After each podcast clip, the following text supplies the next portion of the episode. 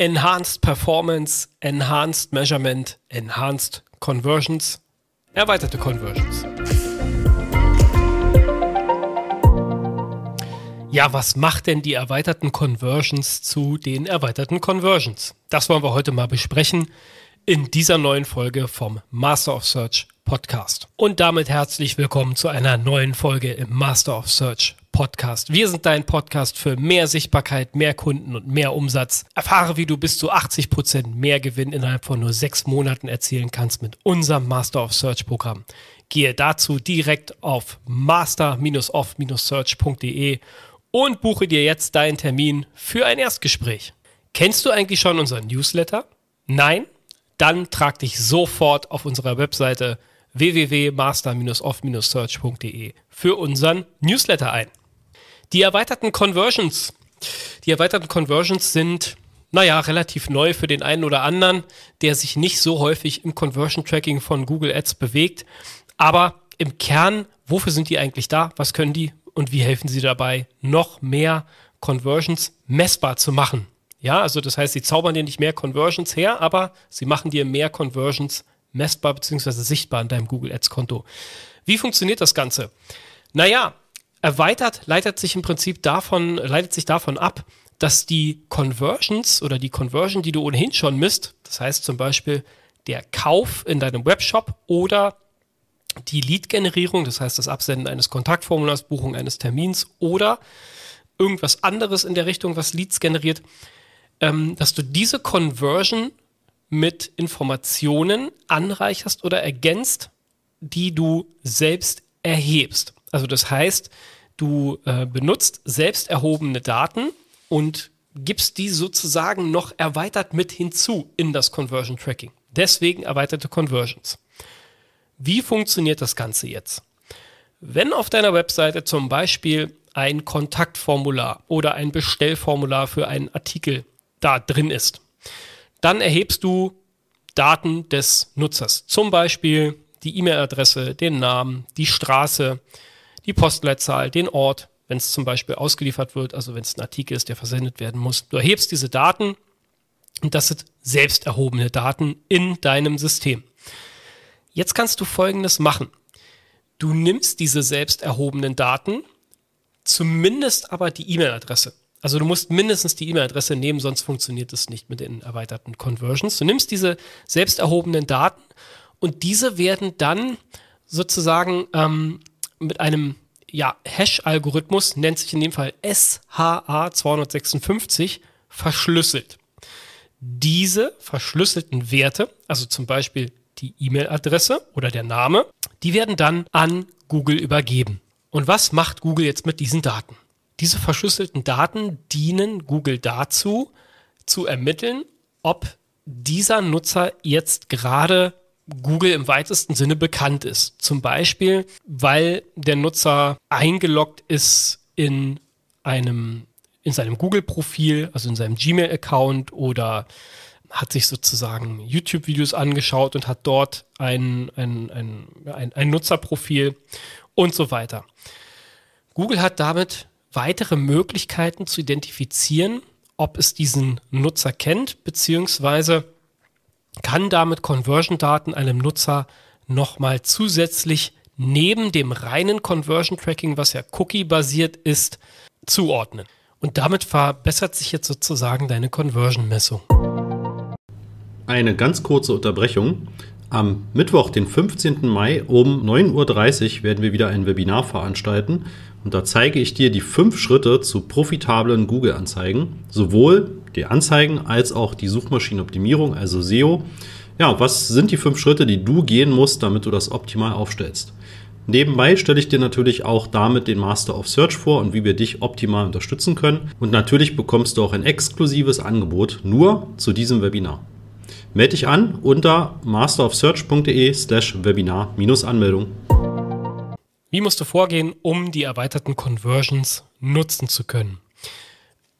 Ich würde empfehlen, das Ganze mit dem Google Tag Manager zu machen. Es geht auch ohne, aber dieser Prozess oder Weg ist dann etwas steiniger und schwieriger in aller Regel, weil er involviert dann einen Entwickler, der dir die Daten zur Verfügung stellen muss oder zur Verfügung stellt.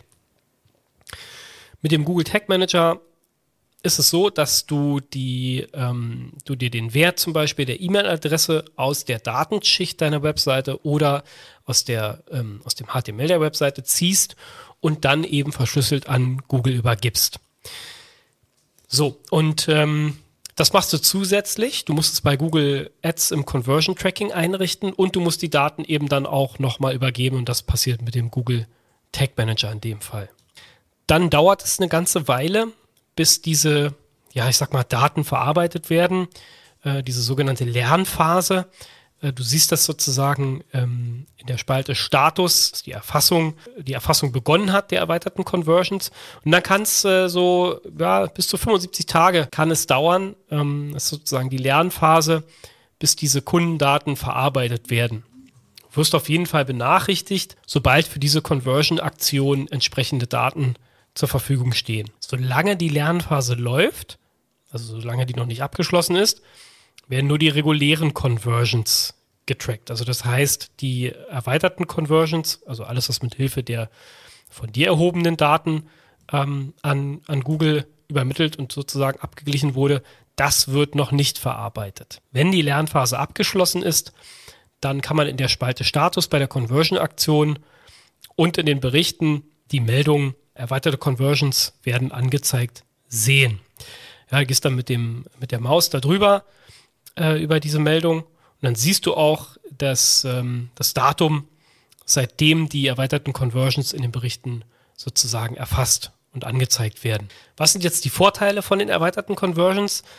Naja, liegt jetzt ein bisschen auf der Hand. Ne? Also das heißt, die erweiterten Conversions ergänzen das Ganze, äh, schließen so ein bisschen die Lücke der Messung das heißt also, wenn die normalen Conversions nicht getrackt werden können, aufgrund von ja, Cookie oder Adblock-Geschichten, dann kannst du mit den erweiterten Conversions sozusagen nochmal so ein, äh, ja, so, eine, so ein zusätzliches Register ziehen, um die Conversion zu messen. Es gibt auch eine kleine Downside, ähm, die liegt aber so ein bisschen in der Bewertung der rechtlichen Thematik bei den erweiterten Conversions, denn letztlich Stellen wir uns das mal wirklich ähm, in der Praxis vor. Kommt ein Nutzer, Nutzerin auf deine Webseite. Du hast natürlich ein äh, Consent Management System im Einsatz. Das heißt, du fragst also vorher, ob du überhaupt auswerten, messen darfst.